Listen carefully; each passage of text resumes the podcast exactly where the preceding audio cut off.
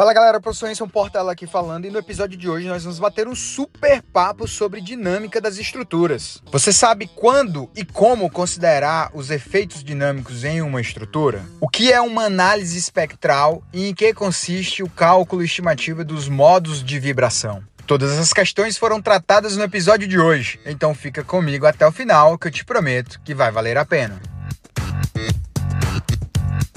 Ritter, eu gosto sempre de começar o nosso podcast fazendo uma pergunta assim, eu diria, mais introdutória. Você precisa ter em mente que eu tenho ouvintes aqui que estão no primeiro, segundo, terceiro ano de engenharia e tem gente aqui que já se formou em engenharia há uns 20 anos atrás. Então eu vou pedir para você explicar, você que é especialista, manda pra caramba desse assunto, explica aí pra gente o que, que podemos interpretar como efeitos dinâmicos, que obviamente ocorre dentro de uma estrutura, né? A gente está preocupado aqui em debater sobre efeitos dinâmicos dentro dentro da estrutura. E por que, que a gente tem que dar atenção a esse efeito? Primeiramente, gostaria de agradecê-lo pelo convite. Né? O Enzo Portela é um amigo de longa data, da época do doutorado, e tem sido uma grande satisfação para mim acompanhar esse trabalho multidisciplinar né, de divulgação de conhecimento de engenharia no Brasil. Parabéns pela iniciativa. Bem, com relação à pergunta, para entender o que são efeitos dinâmicos, é necessário compreender primeiramente o que são efeitos estáticos. Essa palavra efeito está relacionado a uma consequência, né? E toda consequência, por meio de uma relação de causa-efeito, obviamente está relacionado a uma causa ou a um conjunto de causas. No contexto de uma análise estrutural, né, os efeitos ou as consequências são os deslocamentos, as deformações, né? As tensões que podem ser calculadas com base nas deformações, os esforços internos, os esforços reativos externos, como é o caso das reações de apoio. Já as causas estão associadas associada aos carregamentos, né? sejam eles de natureza permanente ou de natureza variável, como é o caso do vento, né? carga de vento em estruturas, da ação de veículos em uma ponte, vibração de base, como é o caso do sismo, né? terremoto, etc. Né? Em uma análise estática, nós consideramos que o carregamento ou está em repouso ou ele varia muito lentamente, de modo que a rapidez com que o carregamento é aplicado não interessa para a análise. Seria o termo termo que se usa de quase estático. Exatamente, né? Por exemplo, carga de vento, carga de ponte, em geral as normas tratam né, esse carregamento que são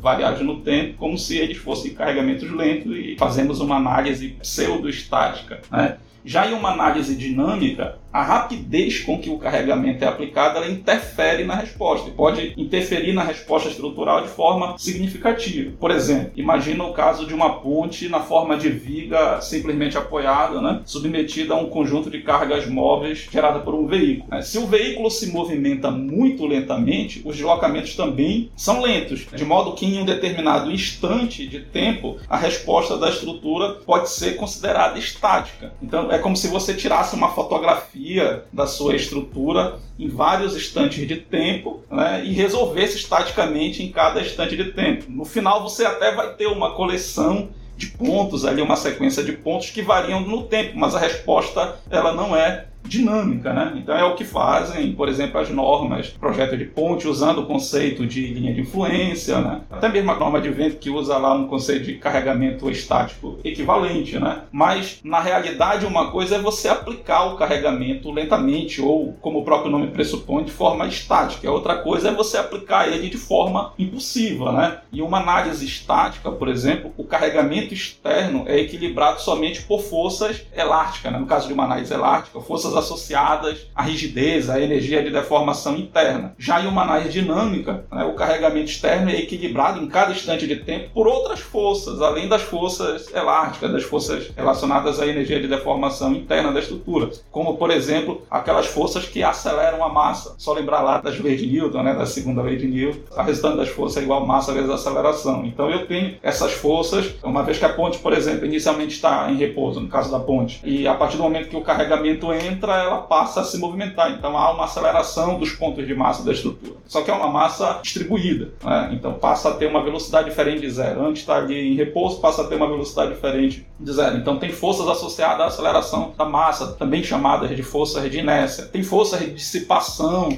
da energia do movimento vibratório, como é o caso das forças de amortecimento. Por quê? A estrutura em si está mergulhada em um meio fluido, né? então tem aquela questão do amortecimento viscoso ali em contato com o ar, ela vai perdendo energia de vibração, e tem também a questão das causas internas de amortecimento, o próprio material, o comportamento do material podem dissipar parte dessa energia. No caso de uma análise estática, por exemplo, se a gente não considerar as deformações permanentes, as deformações plásticas, né, que nós chamamos de irreversíveis, depois que o veículo sai da ponte, eu não tenho mais causa. Né, então, os deslocamentos tendem a ser zero depois que o veículo abandona a ponte. Já em uma análise dinâmica, né, depois que o veículo abandona a ponte, eu ainda tenho ali o balanço entre essas forças de inércia, forças de amortecimento, as próprias forças elásticas. A estrutura continua em movimento mesmo depois que o veículo abandona a ponte. Em alguns casos, ela pode até ter um movimento, uma resposta mais crítica depois que o veículo abandona a ponte. Então,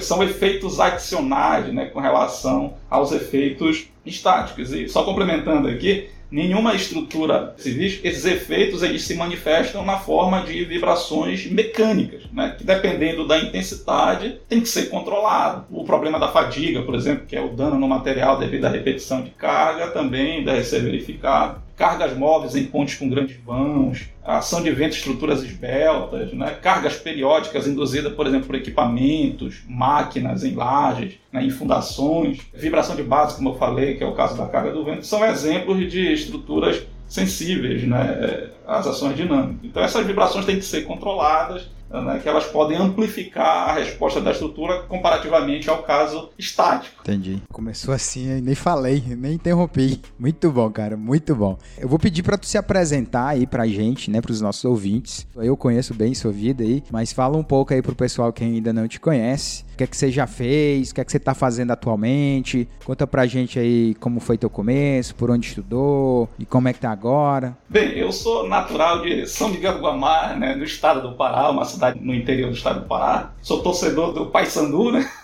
uma das maiores equipes de futebol brasileiro, né? Bem, eu sou formado em engenharia civil pela Universidade Federal do Pará. Durante a graduação em engenharia civil, eu estudei paralelamente licenciatura plena em ciências naturais. Não cheguei a concluir curso, né? Mas eu fui professor de física durante algum tempo em cursos pré-vestibulares. Então, essa experiência foi muito importante para que eu escolhesse a docência como profissão. Hoje eu sou professor do magistério superior. Na própria universidade. Isso, isso. Eu fiz um planejamento, né, de fazer engenharia civil lá e como eu tinha essa paixão pela docência, né, depois fazer mestrado, doutorado e voltar né, aqui para o Pará, para a universidade que me revelou, vamos dizer assim. Da categoria de base. Né? É, categoria de base. Então, voltei para contribuir. É uma missão, eu considero a docência como uma missão. Então, desde o início da graduação, eu já manifestava ali alguma inclinação para a área de estrutura, por meio das disciplinas básicas né, de engenharia, ali, das teorias de estrutura, da mecânica dos sólidos. Mas eu costumo dizer que foram três disciplinas optativas né, que me marcaram e eu considero como verdadeiros divisores de água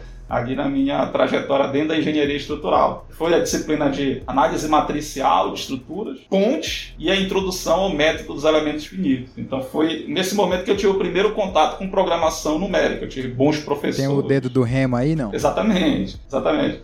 Fiz a disciplina de introdução a métodos elementos finitos e a disciplina de análise matricial de estruturas com o professor Remo. Né? Eu, o professor Remo já tinha ali uma pegada que ele trouxe lá da formação dele de, de Berkeley, né? Então, foi essas duas disciplinas, principalmente análise matricial de estrutura e introdução ao método dos elementos finitos, foram disciplinas que eu considero muito importantes porque eu tive meu primeiro contato com programação numérica. Depois disso, ali, eu né, acabei me aprofundando nesses assuntos. E hoje eu considero, por exemplo, eu falo para os alunos, a programação de uma forma geral é uma das principais competências que um engenheiro, um engenheiro que pensa no futuro. Eu concordo, também incentivo isso aí. Depois que eu terminei a engenharia, eu ainda fiz algumas consultorias na área de projetos, mas logo em seguida eu entrei no mestrado na UFPA também, né, na Federal do Pará, na área de estruturas. E na época eu tive a oportunidade de participar de um projeto de pesquisa que era financiado pela companhia Vale na área de investigação da integridade estrutural de pontes ferroviárias. Então foi ali que eu me deparei inicialmente com a dinâmica de pontes e comecei a me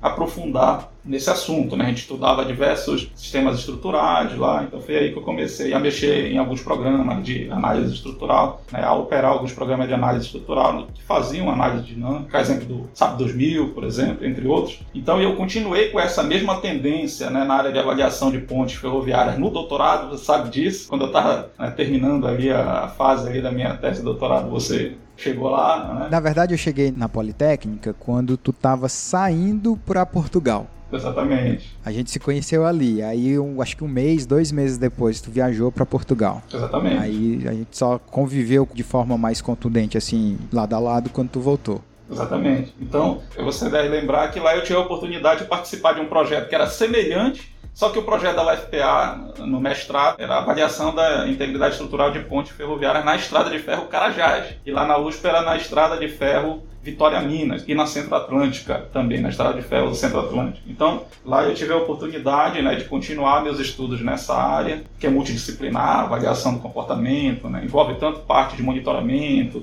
parte de simulação, né, ensaios não destrutivos, destrutivos como eu gosto de brincar, é tão multidisciplinar que você tem que aprender até a levantar acampamento. Isso. Né? Que vai pro meio do nada, passa uma semana lá. Tem que aprender até análise de sinal, né? Que os engenheiros elétricos, né? o pessoal de eletrônica sabe muito bem o que é. Tem que aprender isso também. É multidisciplinar. E lá na USP a gente estudou mais de 15 pontos, eu participei, né? Pontos de diferentes sistemas estruturais, caixão metálico, né? Concreto armado, laje sobre viga. Então, eu considero essa formação muito importante. Aí na época, né? Já ali caminhando para o final do doutorado, eu fui para Portugal, né? Fazer o doutorado de sanduíche através da disciplina também né, que cursei, lá me deparei com o problema da dinâmica de pontes ferroviárias em linhas de alta velocidade, que é um outro contexto de análise. Né? Isso aí já foi com o Rui Calçani, né? eu fui aluno dele Isso. também. Você fez a disciplina, sabe muito bem qual é o contexto de uma análise dinâmica de uma ponte com trem de alta velocidade, né? A pegada é diferente ali, né? Como Totalmente você... diferente. Apesar de que eles têm, em alguns casos, métodos mais simplificados, né? Exatamente. Pontes de um vão e tal, pontes, enfim, não vai entrar aqui, mas tem uma metodologia mais simplificada. Isso, metodologias analíticas, né? Exatamente. Mas ela abre a mente para entender o comportamento na presença de solicitações dinâmicas, Isso. né?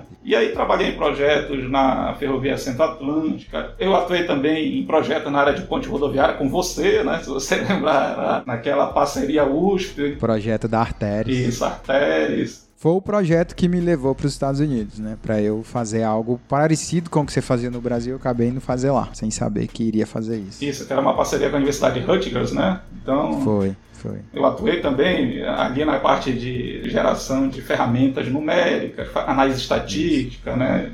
Carregamento móvel. Aliás, muita coisa que me ajudou bastante. Pois é, então tive essa oportunidade também de trabalhar na parte de pontes rodoviárias, né? Então, hoje eu atuo como professor, sou DE, né, dedicação exclusiva aqui na UFPA, leciono isostática, hiperestática, confiabilidade na pós-graduação, dinâmica de pontes na pós-graduação, Atualmente eu tenho várias linhas de pesquisa, mas eu desenvolvo basicamente na área de modelagem de pontes ferroviárias e análise da segurança por meio de confiabilidade estrutural de pontes ferroviárias. Né? Então, calibração de modelos numéricos, de pontes por meio de otimização, enfim. Até durabilidade agora a gente começou a estudar, por exemplo, corrosão induzida por é, difusão de cloretos, né, e por de concreto, a gente começou a modelar esse problema matematicamente também envolve desenvolvimento de programas e etc. Te conheço bem, eu posso assinar embaixo aí tudo que você falou e para quem tá ouvindo aí, você é disparado das pessoas mais inteligentes, que mais entende de comportamento estrutural e o que é até para mim interessante, porque você não é um cara exatamente assim que tá na linha na frente do mercado, projetando estruturas e tal. Você até por escolha própria resolveu se dedicar à docência, faz muitos trabalhos que acaba sendo muito parecido com o que se faz no mercado mesmo, pelo contexto de onde você fez seu doutorado e graduação e mestrado e tal. Mas eu, eu sempre me admiro, assim, quando tu começa a falar, a gente uma vez, né, promoveu uma live sobre efeitos dinâmicos de estruturas e é impressionante, eu acho muito legal. Você toma a palavra, você vai, vai, vai, parece que é inesgotável quantidade de conteúdo, né? Você vê pelo começo do podcast, ninguém nem interrompe. Mas ó, uma pergunta assim bem técnica, né? Quando que de fato eu tenho que considerar os efeitos dinâmicos ao projetar uma estrutura? Como é que eu posso dizer assim? Como é que eu posso saber se eu preciso ou não considerar um efeito ao analisar a minha estrutura? Eu, por exemplo, projeto muitos prédios residenciais e comerciais. Eu falo para você que tudo bem, tem ali o efeito do vento, mas via de regra eu não me preocupo com o efeito dinâmico, né? Na minha carreira,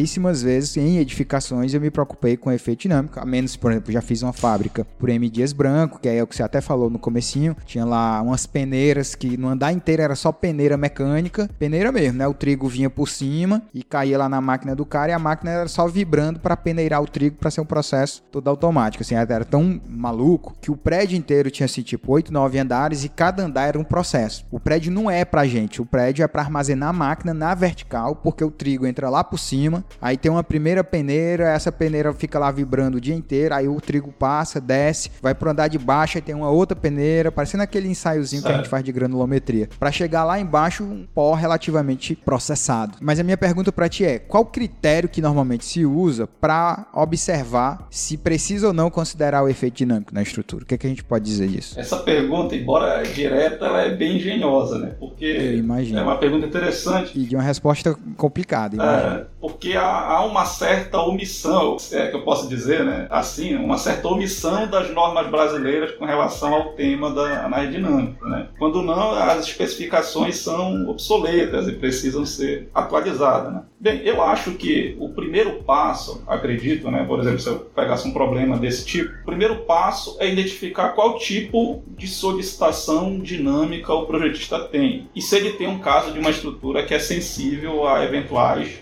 amplificações de dinâmica. Como eu falei, né, o efeito dinâmico ele pode amplificar a resposta comparativamente à resposta estática da estrutura, estática, né, ao efeito estático da estrutura. Por exemplo, né, o exemplo que eu dei anteriormente, fundações e lajes que suportam máquinas e equipamentos eh, rotativos, equipamentos que vibram, né? Até mesmo o tráfego de veículos, né, movimento rítmico de pessoas, por exemplo, arquibancada, tudo isso são casos de todos esses, né, são casos de onde eu tenho problemas dinâmicos, né, a ação é, variável é aplicada ali com uma certa rapidez. É, sismos, como é o caso de terremoto, a gente tem uma norma para sismo, né, ela é considerada uma ação excepcional, né, mas a gente tem uma norma. Vento em estruturas esbeltas, impactos ou é, explosões, né? Só que qual seria o próximo passo? Identificou? Você tem problemas que eventualmente você pode ter vibrações na sua estrutura, como é o caso ali da peneira que você falou, né? Um, uns equipamentos que podem induzir vibrações. Então, depois eu avalio as prescrições normativas para aquele problema específico. Aí você vai ter que entrar em cada norma ali. Por exemplo, geralmente as normas têm aquilo que eu chamo de recomendação de escape. Né? Recomendação de escape, por exemplo,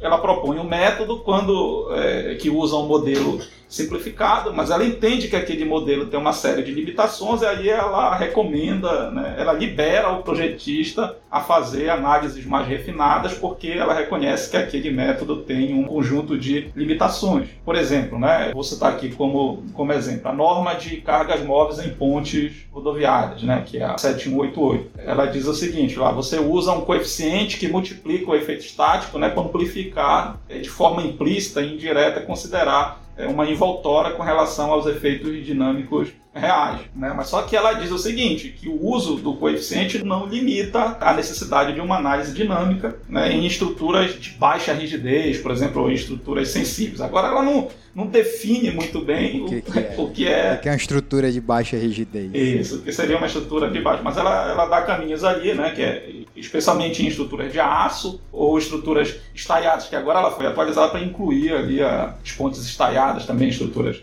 estaiados. Então eu procuro essas brechas ali da, da, norma. É, a norma 7187 é a que foi atualizada. Isso. A 7188 está em debate. Isso, a 7188 é a de cargas, né? É só de carga móvel, é. A, a, a 787 móvel. é como se fosse a 6118, é a norma de procedimentos de cálculo. Pois é, aí lá ela diz, olha, tem um coeficiente, então você pode usar ele, mas isso ela diz, é claro nisso, né? Isso não elimina a necessidade de uma análise dinâmica em estruturas sensíveis. E aí vai do julgamento de engenharia. O que, que é sensível. É, o que é sensível, o que tem baixa rigidez, por exemplo, estruturas esbeltas. Mas, ó, uma dúvida aqui já, que nasceu da sua colocação. Quando a norma faz a dedução de um coeficiente desse, que é, por exemplo, o CIV, né, o coeficiente de impacto vertical. Se você for olhar lá na 7188, o CIV ele é função do vão. Isso. Somente do vão. Então, você tem lá um vão 20 metros, 30 metros, vai ser, você bota lá na formulinha, vai ser gerado um coeficiente que é amplificador dos efeitos estáticos para que, em teoria, você chegue aos efeitos totais combinados. Ou seja, você chega numa envoltória, você pega lá o efeito estático, deu 100. O CIV deu 1.2. Então, você pega 1.2 vezes 100 dá 120. Aí, esse 120, em teoria, cobre tanto os efeitos estáticos quanto os efeitos dinâmicos. Mas quando a norma ela chega nesse valor de coeficiente, ela obviamente usou critérios ali de confiabilidade estrutural. Imagino eu que quem chegou, deduziu essa formuleta aí,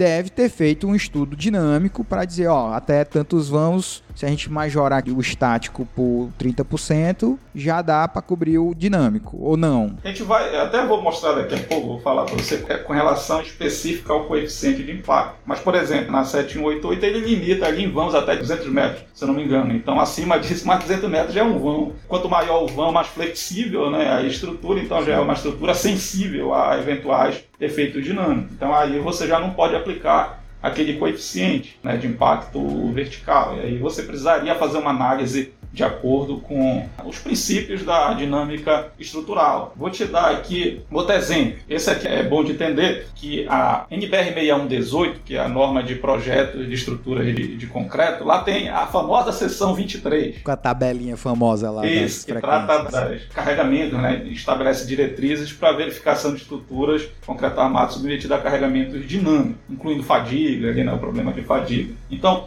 ela recomenda uma metodologia que eu costumo chamar de Safe Life. É, você projeta para evitar o problema de vibração excessiva, não para tolerar o problema. Né? É diferente você ah, fazer uma análise dinâmica que você considera, uma análise inteiramente dinâmica, você calcula os níveis de aceleração, os níveis de vibração lá e dimensiona a estrutura de tal maneira, né? levar em consideração aqueles níveis. Não, basicamente o que, é ela faz é, eu vou projetar, eu tenho um critério lá que eu projeto a estrutura de maneira a evitar, né, se eu atender aquele critério, então fica implícito que eu estou evitando o problema de vibrações excessivas. Então, ela faz isso por meio de uma que eu chamo de medida preventiva. O que é a medida preventiva? Ela mantém o que nós chamamos de frequências naturais da estrutura, que são parênteses, né? Toda estrutura ela tem formas próprias de vibrar que são verdadeiras assinaturas, características intrínsecas do sistema dinâmico. Só depende da sua massa, da distribuição da massa e da distribuição da rigidez. Né? É, e só para expandir, né? Quando você fala estrutura, é qualquer estrutura mesmo, Isso. né? Um copo de vidro, uma mesa de madeira, Exatamente. qualquer coisa. Até uma corda de violão, né? Tem Até a sua corda de violão. Tem a sua frequência própria ali de vibrar, que depende das características dela, intrínseca a ela, massa, rigidez, né? essencialmente massa e rigidez. Então, essas assinaturas, né, elas têm frequências naturais bem definidas. Então, geralmente as primeiras frequências são as frequências fundamentais, né? A frequência fundamental é a primeira, geralmente as primeiras são as mais importantes. Então, eles procuram o caráter preventivo da norma diz o seguinte, olha, ele procura manter a primeira frequência fundamental acima da frequência da excitação, porque como o carregamento se repete, Aí você tem uma frequência de repetição desse carregamento, assim, a, a grosso modo, né? Precisaria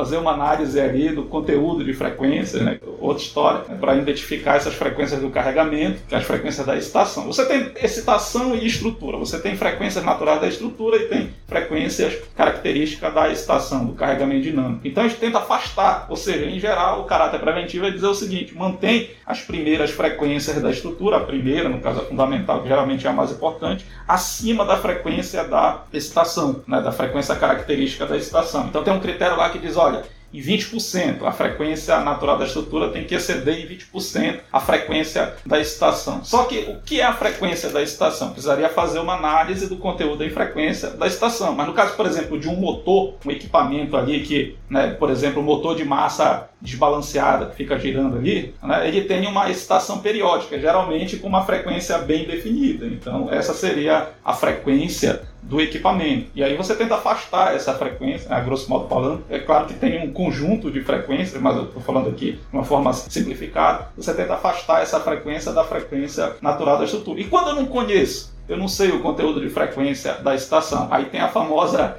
tabelinha lá que você falou, né? Que caso, por exemplo, das estações geradas por pessoas, eu tenho lá a tabela 23.1 da norma, né? Ginásio de esporte, sala de dança, qual seria a frequência da estação? Aí você tem uma forma de calcular essas frequências naturais da estrutura por meio da teoria da dinâmica estrutural. Né? Então você calcula as frequências naturais e compara com essas frequências. A ideia é tentar afastar. Uma vez que essas frequências naturais são influenciadas pela rigidez e pela massa, então se você aumentar a rigidez do seu sistema, que é mais fácil do que aumentar a massa dele, né? você aumentar a rigidez do seu sistema, você vai aumentar essas frequências e tende a afastá-las das frequências da excitação.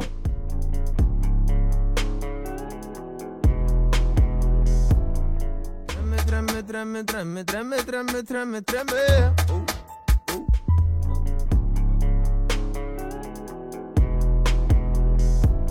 Cabe aqui, Rita, até um esclarecimento, né? Que quando você compara uma estrutura de uma solução de concreto para uma estrutura de solução metálica, isso tem um peso significativo nessas análises de vibrações, porque sabidamente a estrutura metálica até pode ter uma excelente rigidez, mas a massa dela, comparativamente à massa de uma estrutura de concreto, ela é muito baixa. Tanto que rotineiramente você vê quando tem assim esses tufões, essas coisas assim que foge muito do normal, foge da norma, aí você vê os desastres acontecendo, aqueles vídeos assim assim de YouTube, né? As estruturas caindo, mas você só vê estrutura metálica. Dificilmente você vai ver uma estrutura de concreto, porque nesse quesito há uma clara vantagem da estrutura de concreto que ela é muito mais pesada. E isso é tanto uma vantagem quanto a desvantagem, né? O peso próprio dela. Que aí tem uma massa muito maior, obviamente que tendo uma massa muito maior, as acelerações da estrutura serão reduzidas significativamente. Aí tem também a questão do próprio nível de amortecimento. O amortecimento ele tende né, a atenuar as vibrações. Tem a questão também do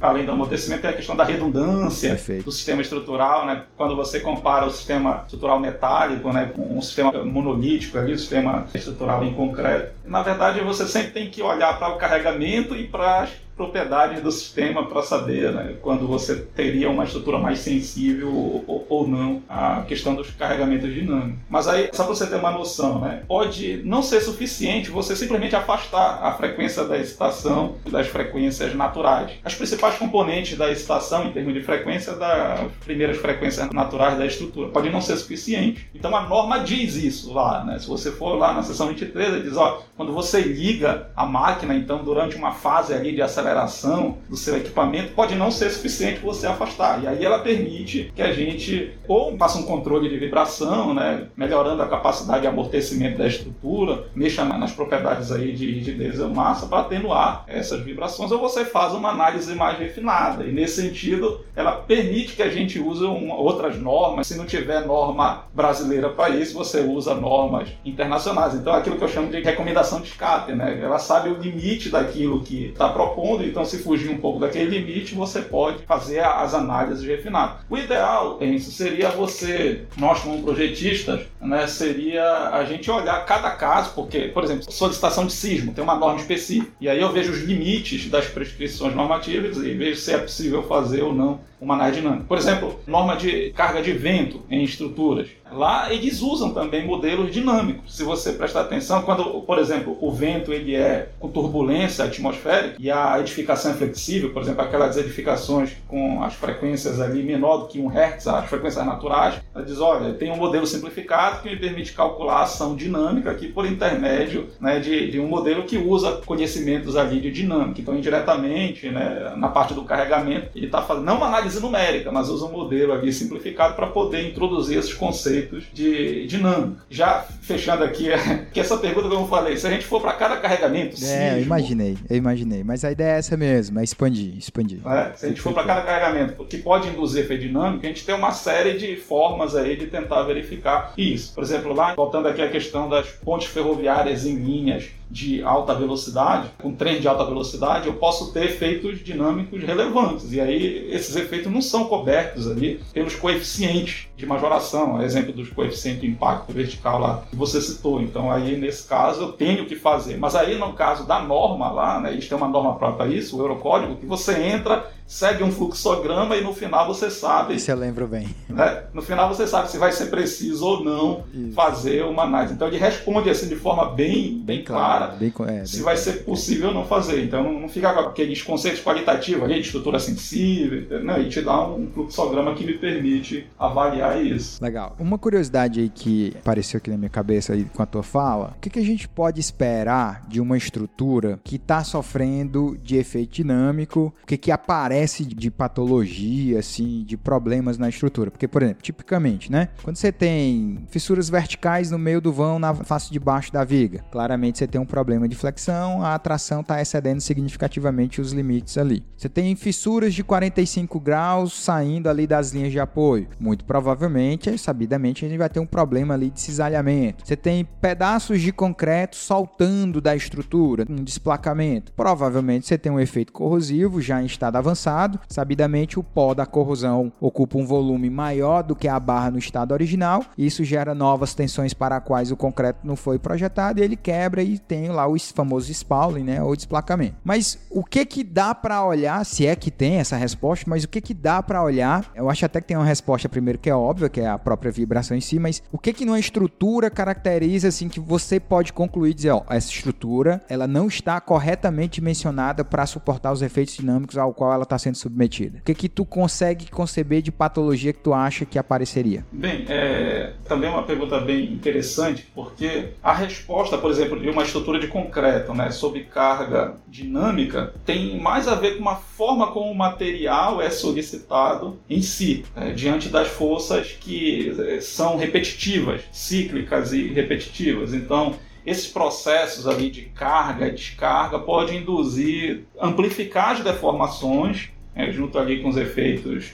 dinâmicos, né? Mas o próprio material em si, pelo fato de carregar e descarregar, essa história como o carregamento é aplicado pode interferir nas deformações e aumentar essas deformações. Uma estrutura que deforma mais, ela tende a fissurar mais. Né? Então, por exemplo, as estruturas de concreto, ela tendem a deformar mais sob o carregamento dinâmico comparado ao carregamento estático, né? e isso pode afetar o comportamento em serviço. Afetar de que forma? Né? O aparecimento de fissuras que não apareceriam se a carga fosse estática, né? ou então o agravamento dessas fissuras, né? a maior abertura. Não só o aparecimento de novas fissuras, mas o próprio agravamento dessas fissuras e a, as deformações irreversíveis né? podem acontecer. Então, tudo. É, eu costumo dizer que o, o, concreto é um material que tem memória. Né? Então, ainda que as solicitações, por exemplo, geradas numa ponte, um carregamento de serviço sejam baixas, mas na tração não é baixa.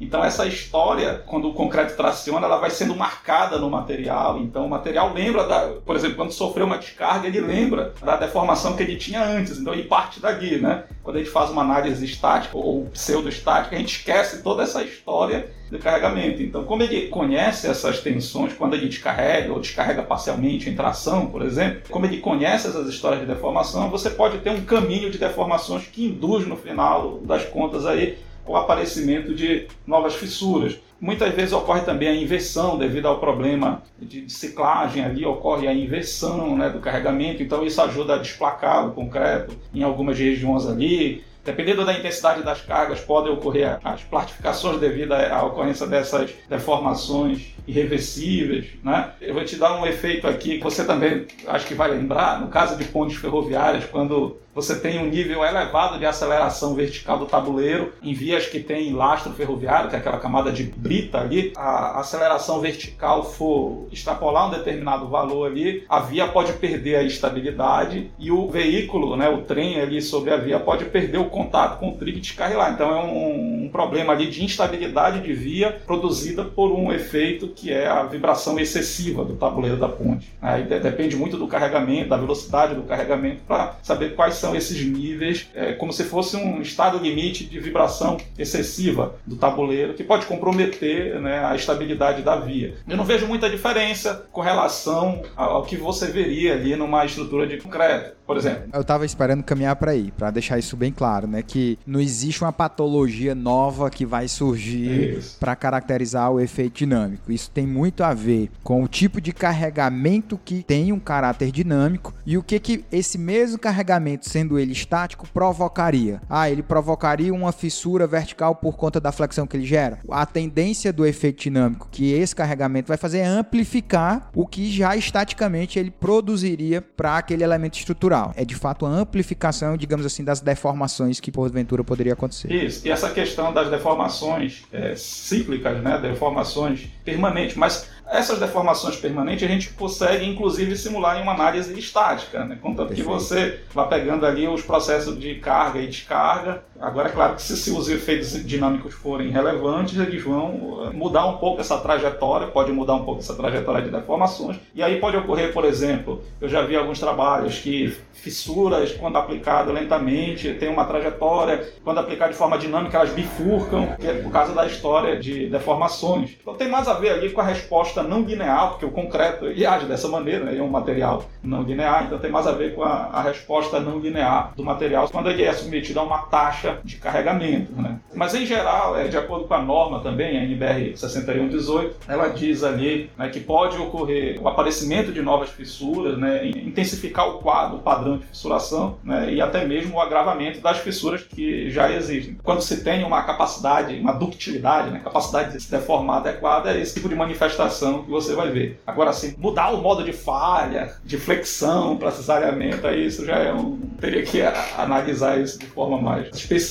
Né? Tem a questão que eu considero importante por exemplo, é voltada para estado limite de utilização. Né? Quando você tem um problema de vibração, por exemplo, numa laje de reação que suporta uma máquina, e se você tem uma máquina ali de precisão, você pode comprometer o uso da máquina. Uma máquina que precisa ter, né, funcionar plenamente, ser muito precisa, mas a base está vibrando, por exemplo, excessivamente, sem você não tem um controle daquelas vibrações, você pode prejudicar o funcionamento, a precisão da máquina. A outra questão que você falou, né, o óbvio, mas não é tão óbvio assim que a questão da vibração. O efeito dinâmico se traduz na forma de vibrações mecânicas. Então você tem um desconforto, né? Você sente quando uma laje vibra excessivamente, você tem um desconforto da utilização. Então esse é um efeito também. Aqui em Fortaleza tem uma ponte, para quem for aqui de Fortaleza tiver aí passando férias por aqui, vá lá na Avenida Rua Barbosa, ela tem um trecho de uma ponte que passa sobre o Rio Cocó. E quando você fica parado lá, é uma ponte de duas vias, né? De duas mãos. Então quando você tá parado assim no seu carro, numa via, e passa um ônibus lotado na outra via, velho, você falta encostar a cabeça no teto do carro, assim, porque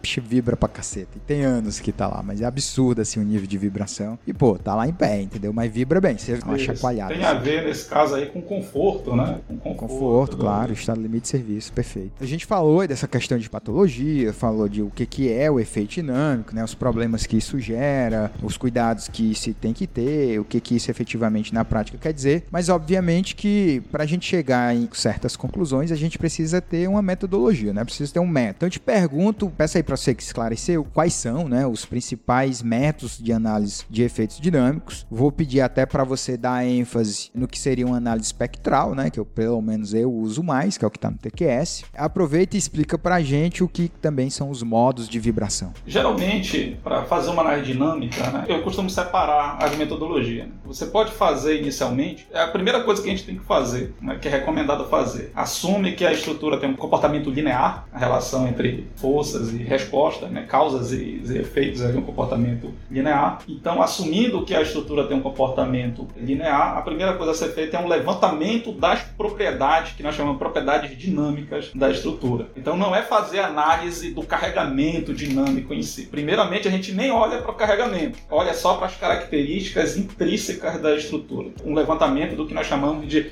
assinaturas ou propriedades dinâmicas da estrutura. Né? Então, o primeiro tipo de análise que a gente faz é uma análise para descobrir, para identificar justamente aquelas frequências que a gente falou anteriormente, aquelas frequências próprias né, de vibração, frequências naturais de vibração da estrutura, os perfis que a gente chama de modas de vibração. Eu vou explicar de uma maneira mais simples o que são os modos de vibração. Primeiramente, a gente faz esse tipo de análise, que é uma análise de identificação das propriedades dinâmicas da estrutura, que a gente chama de análise modal. E é uma análise, do ponto de vista de modelo computacional, uma análise até barata em termos de custo computacional de ser feito, porque como não depende do carregamento, só das propriedades, a distribuição de massa e rigidez da estrutura, você consegue levantar essas propriedades dinâmicas. Então, o objetivo de uma análise modal é justamente levantar essas frequências naturais de vibração. Cada frequência natural de vibração do sistema dinâmico está associado a uma configuração deformada que nós chamamos modo. Eu até costumo simplificar um pouco, a grosso modo eu até costumo dizer que é uma configuração fictícia. Como ela não está associada a carregamento, eu não posso considerar que essa configuração deformada tem um deslocamento ali que tem um sentido real. Né? Mas a gente pode dizer assim que seria os deslocamentos possíveis quando a estrutura começar a vibrar. É. Por ela, por ela, pelas características dela. Isso, que seria o modo de vibração, né? Você tem uma frequência natural de vibração. O modo de vibração seria uma forma específica da estrutura vibrar naquela frequência específica. É um estado de movimento da estrutura onde todos os pontos vibram com a mesma frequência. Perfeito, mas o ponto que eu estou levantando é que a estrutura ela vai ter vários modos de vibração. Ela não tem um único modo porque ela ela tem diversas frequências associadas a cada deslocamento de cada parte dela possível, né? Eu lembro até o exemplo clássico Isso. que a gente estudava lá na cadeira do Rui, que era aquela. Você tem um exemplinho lá, ponte em duas vigas. Aí você tem o vão central da seção transversal e os balanços. Então você tem modos de vibração, por exemplo, associados somente aos balanços, a deformações do balanço, Isso. a deformação de flexão da peça, a deformação de rotação do tabuleiro inteiro. Isso. Então tem vários modos, né?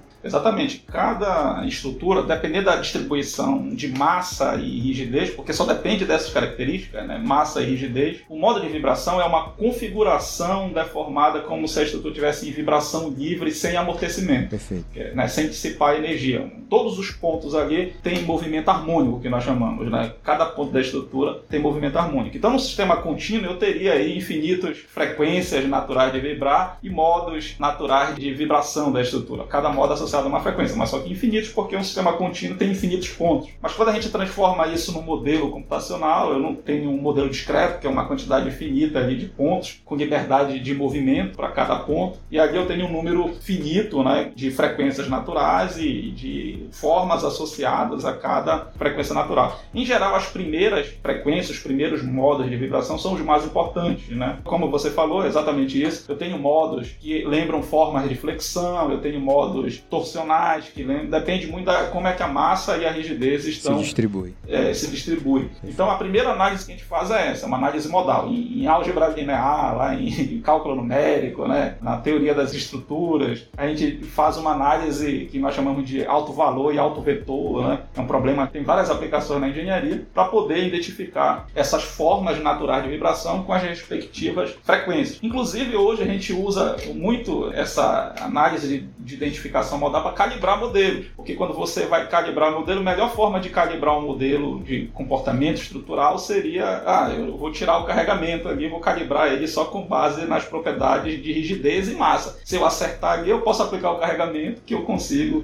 simular, prever o desempenho da estrutura né, sobre esse carregamento. Então, o modo de vibração, tentar falar aqui de forma muito óbvia, né, é um estado de movimento da estrutura né, onde todos os pontos vibram com a mesma frequência, todos os pontos atingem seus valores máximos ali de deslocamento, por exemplo, com a mesma frequência ao mesmo tempo, simultaneamente. Por exemplo, um modo de vibrar de um balanço é como se aquele movimento de pêndulo dele, vai para cima e para baixo. Não interessa muito a amplitude, porque se você largar o balanço de uma altura menor ou de maior, ele vai vibrar ali na mesma frequência natural dele. O movimento dele. é o mesmo, as amplitudes mudam, né? É, as amplitudes mudam, mas só que a frequência do movimento é a mesma. Se eu tirar ali a resistência ar, as forças dissipativas, né? Sim. Ele vibra ali na mesma frequência, independente de eu afastar mais do início, né, da configuração em repouso, o afastamento. Então, esses deslocamentos ali que surgem na configuração modal, né, que é aquela forma deformada ali de flexão, de torção, não tem muito sentido físico, é fictício. O que interessa mesmo é a forma como ele vibra e a frequência associada àquela forma. Agora é o seguinte, Agora a gente vai para a segunda parte da resposta. Eu posso usar essas propriedades, né, que só depende ali da distribuição de massa e rigidez, os modos de vibração e as frequências de vibração, para determinar a resposta da estrutura diante de um carregamento externo. E aí entra os métodos, por exemplo, de análise dinâmica propriamente dita mesmo, que é você resolver o problema ali de vibração forçada. Você tem um conjunto de forças que vibram ali com relação ao carregamento externo ao longo do tempo, entendeu? Então, aí eu tenho vários métodos. Então, eu tenho um método que eu uso essas propriedades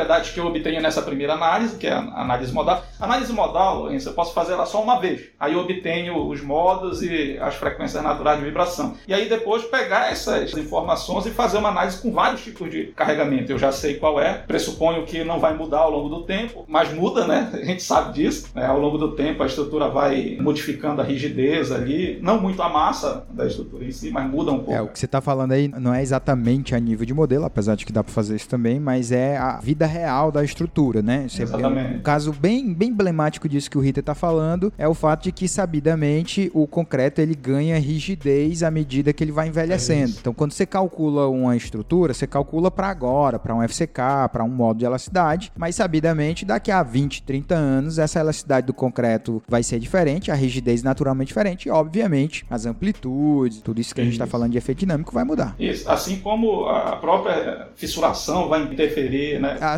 rigor, a rigor também a massa vai mudar, porque o concreto vai perder água, né, à medida que envelhece. Isso. Enfim. Ouvi um podcast que você fez com o, o Alberto, né? Uhum. Então, o Alberto estudou monitoramento a longa duração, né? Então, aí você consegue monitorar os efeitos ao longo do tempo. É claro se eu monitorar só uma semana ali, eu não vou eu só vou ver a fissura abrir e fechar, eu não vou ver ela evoluir, né? Porque os carregamentos praticamente não mudam, né? Mas aí a rigidez vai alterando com o tempo e isso vai interferir também nessas propriedades. Mas supondo que essas propriedades não se alteram, né? De massa e rigidez, então eu posso usar essas formas modais, essas assinaturas dinâmicas, só depende, são propriedades intrínsecas do sistema, só depende da característica do sistema, não do carregamento, mas eu posso usar essa informação para depois fazer uma análise dinâmica. Aí sim entra os métodos que você resolve. Só para fechar essa ideia, por exemplo, quando eu vou resolver um problema do ponto de vista numérico, computacional, quando eu vou resolver um problema estático, você simplesmente tem um sistema de equações ali algébrico, sistema de equações lineares. Quando você vai resolver um problema dinâmico, você tem um sistema de equações diferenciais. Todas essas equações elas são interligadas. Você tem que satisfazer elas simultaneamente. Então é mais difícil resolver, obviamente, um sistema de equações diferenciais do que um sistema de equações algébrico. Aí tem alguns métodos que usam essas informações modais, como eu falei, né, essas propriedades modais, para simplificar esse sistema de equações diferenciais. Faz lá um método de transformação, enfim, que é a chamada superposição modal. E eu posso resolver isso através de um método que faz uma marcha no tempo, resolve por integração. E aí tem vários métodos, né? Integração implícita, integração explícita. E hoje em dia, os programas de computador que a gente tem disponível aí, grande parte deles já tem né, esses métodos implementados.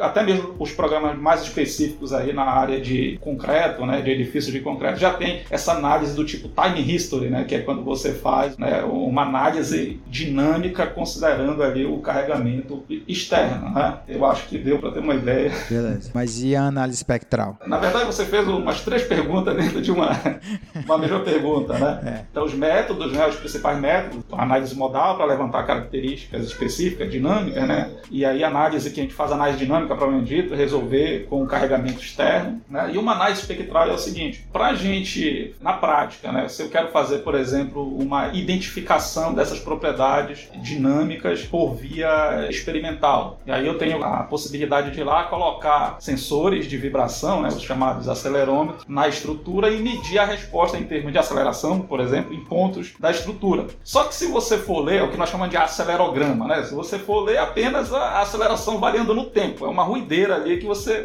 olha para aquilo ali, o que está acontecendo ali. Você não tem muita informação, você tem informação de intensidade das acelerações. Não é mais dizer assim, olha, essa aceleração é alta ou baixa, é basicamente isso, ao longo do tempo. Então, uma análise, e respondendo a segunda parte da pergunta, o Enzo perguntou o que seria uma análise espectral. Você tem como usar uma ferramenta matemática, numérica específica, que leva essa resposta estrutural para um outro espaço e aí eu consigo analisar o conteúdo em frequência dessas respostas. Você sai do tempo e entra Isso. no domínio da frequência, né? Seria mais técnica. Isso. Então você tem essas ferramentas matemáticas. Geralmente é um, eu costumo dizer que é um terreno árido, né, para os engenheiros. Transformado porque, de Laplace. É, transformado de Laplace, transformado em série de Fourier, né? Tem a série trigonométrica de Fourier. lascar. A transformada de Fourier que é uma forma complexa. Bicho, transformado de Laplace foi um negócio que eu estudei pra caralho durante o mestrado, porque eu, era exatamente isso que eu fazia. O meu material era viscoelástico, tem o time history, era uma integral de convolução que eu tinha que escrever, fazer análise numérica dela, e é exatamente isso aí que você está dizendo. Eu até me arrepiei aqui um pouquinho. Pois é, então você leva né, essa, o, o, mesmo conteúdo, né? A técnica de Fourier, a série Fourier, por exemplo, que a gente usa para fazer uma análise espectral, ela diz o seguinte: qualquer função que você represente graficamente pode ser decomposta em, em harmônicos, né? Que é, é uma soma de funções trigonométricas, né? Ondas harmônicas com frequências distintas, que se você somar né, essas ondas com frequências distintas, você recupera a sua informação no domínio do tempo. Então você joga para um outro espaço, que é o espaço de frequência, e aí tem até uma análise que é tempo-frequência, né, que você consegue ver se é o conteúdo em frequência né, daquela resposta e como esse conteúdo em frequência evolui no tempo. Então você tem mais informações que estavam escondidas naquela ruideira que você está analisando. Né? Você vê um monte de ruído ali, não, não, não sabe interpretar, você joga para o domínio de, de frequência e consegue ver em que frequências eu tenho maior conteúdo de energia, em que frequências o sinal se destaca, por exemplo, a resposta estrutural se destaca. E você usa isso dentro de uma análise modal experimental para ajudar a identificar as frequências. Nem sempre um pico, por exemplo, nesse outro espaço é uma frequência natural da estrutura, porque pode estar contaminada ali pelo carregamento, né? E a frequência natural é uma propriedade só da estrutura, mas tem técnicas ali, né? Por exemplo, se você pega a vibração livre da estrutura, o que é a vibração livre de uma estrutura, por exemplo, depois que um veículo sai da ponte, a ponte fica vibrando ali sem carga, então a parte ali de vibração livre. Se você pega a resposta nesse período, nessa fase ali de vibração livre, você eventualmente consegue identificar qual é a frequência de vibração vertical, por exemplo, da ponte, em, que frequência ela vibra. Dependendo da forma como você organiza os sensores, ali você pega outros modos de vibração né, também da estrutura. Então, uma análise espectral é uma análise que vai te dar informações em frequências de um determinado.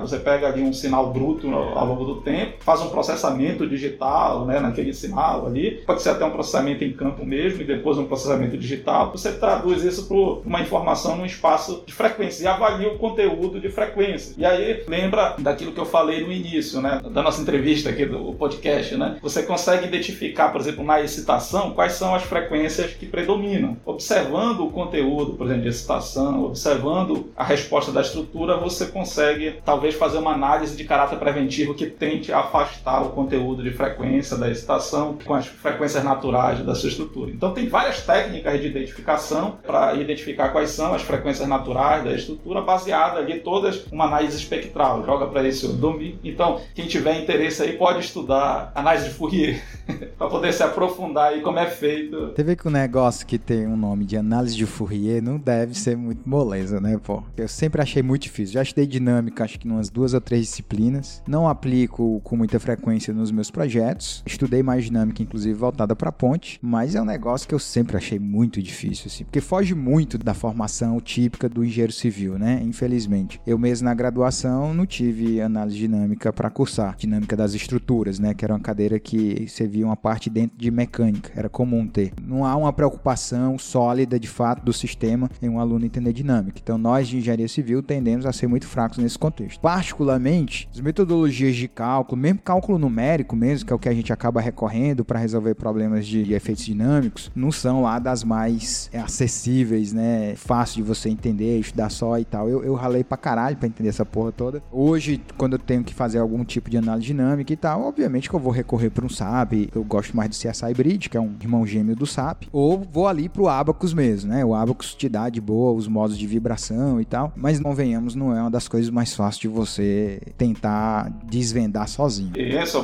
por exemplo, se você for pensar, essa análise de Fourier, a transformada de Fourier, por exemplo, é uma função de variável complexa. A gente nem tem, nem tem variáveis tem, é. complexas, a gente nem estuda na grade de nem engenharia estuda, civil. Estuda só lá no ensino médio a introduçãozinha, né? É, né? Exato. Tem uma disciplina lá, o pessoal de eletrônica, chamada funções de variáveis complexas, né? A gente nem chega a estudar isso. Então, é como eu falei, é geralmente um terreno árido por causa da matemática, né? E a gente não tem nem como disciplinas é, optativas. Mas olha, a minha esposa é fonoaudióloga, né? Às vezes o aluno diz assim: só eu não consigo ver a aplicação de uma equação do segundo grau na minha vida real. Sim, para resolver uma viga você tem que resolver uma equação do segundo grau, né? Para achar a linha neutra lá da viga, você de concreto armado você tem. E a mesma coisa, por exemplo, professor, eu para que serve uma transformada de Fourier? Eu nunca vou resolver isso na minha vida. Sim, mas por exemplo, o teu sistema auditivo, né, ele precisa entender as frequências diferentes de um sinal acústico que chega até ele. Então, é como se indiretamente ele aplicasse ali, né, de forma muito indireta, e aplica ali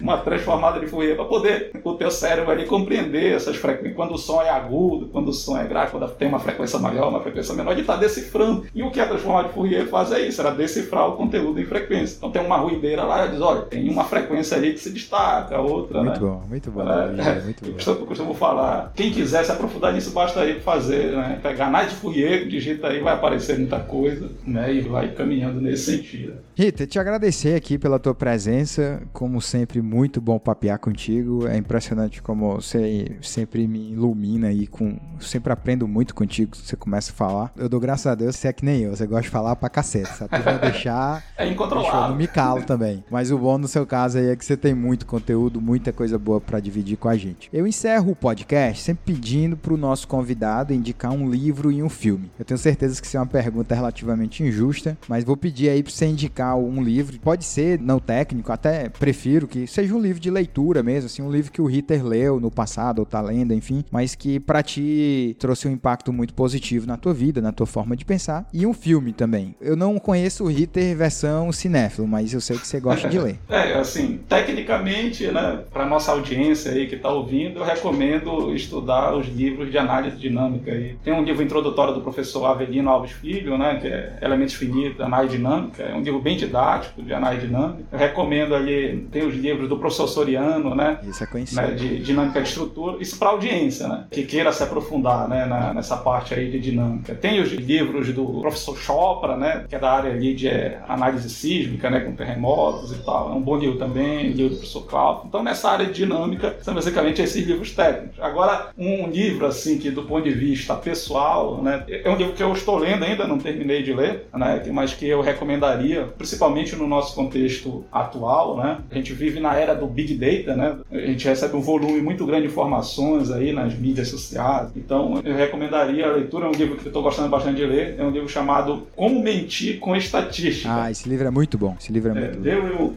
Huff, né? Eu não sei pronunciar direito o nome do. How to Lie with Statistics. Esse livro é muito Isso, bom. Exatamente. Então, esse livro, embora a primeira edição daí tenha sido lançada na década de 50, se não me É, engano, ele é das antigas. ele é um livro que é bastante atual, mesmo tendo sido lançado ali na década de de 50. Né? Ele não ensina a mentir com estatística. Na verdade, ele, ele previne também o leitor a interpretar. Principalmente falácias, né? Falácias. Isso, exatamente, né? Daryl Huff. É, exatamente. Como, por exemplo, para você enviesar uma pesquisa de opinião, você nem precisaria mexer no método, bastaria você ali trabalhar nas amostragens, né? Ao invés de fazer uma amostragem aleatória, então faz uma amostragem estratificada. Na verdade, eu considero que a estatística hoje em dia ela já deve ser uma disciplina obrigatória em quase todas as áreas, né? Porque na era da inteligência artificial, né, do big data aí, basicamente compreender estatística é como aprender a ler e escrever, né? Compreender. Então, para saber se você não está sendo enganado, enfim, saber interpretar. Às vezes você muda a escala do gráfico ali, e você já transmite outra ideia. Exatamente. Aquela questão de separar o que é correlação de causalidade, né? Nem toda correlação indica uma relação de causa e efeito. Então, é, estatística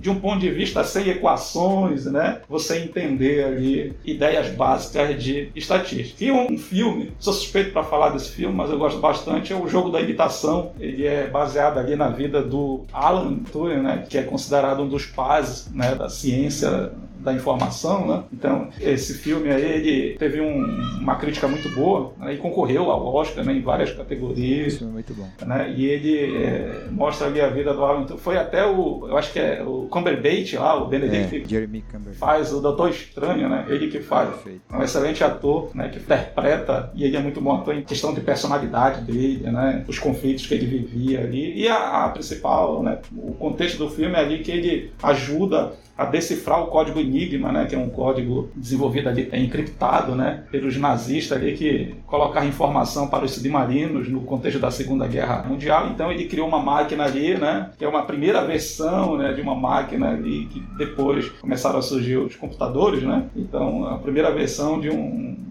uma máquina ali que decifrava de uma certa forma, né, a grosso modo, inteligência né, artificial ali para decifrar aqueles códigos. Então, com certeza foi uma forma ali de usar a ciência para salvar vidas, né? Dizem que isso salvou milhões de vidas ali com o conhecimento científico. Aí foi recrutado, né, a duras custas ali pelo exército para fazer isso, mas ele conseguiu. Então, o filme eu gostei muito desse filme. Geralmente filmes de ficção científica, né? Eu ia citar Interestelar aqui, mas, mas geralmente filmes de ficção científica me chamam muita atenção. Esse foi um filme ali. Cara, mais uma vez aí, te agradecer. Muito obrigado aí. A gente tá indo pra mais uma hora aí de podcast.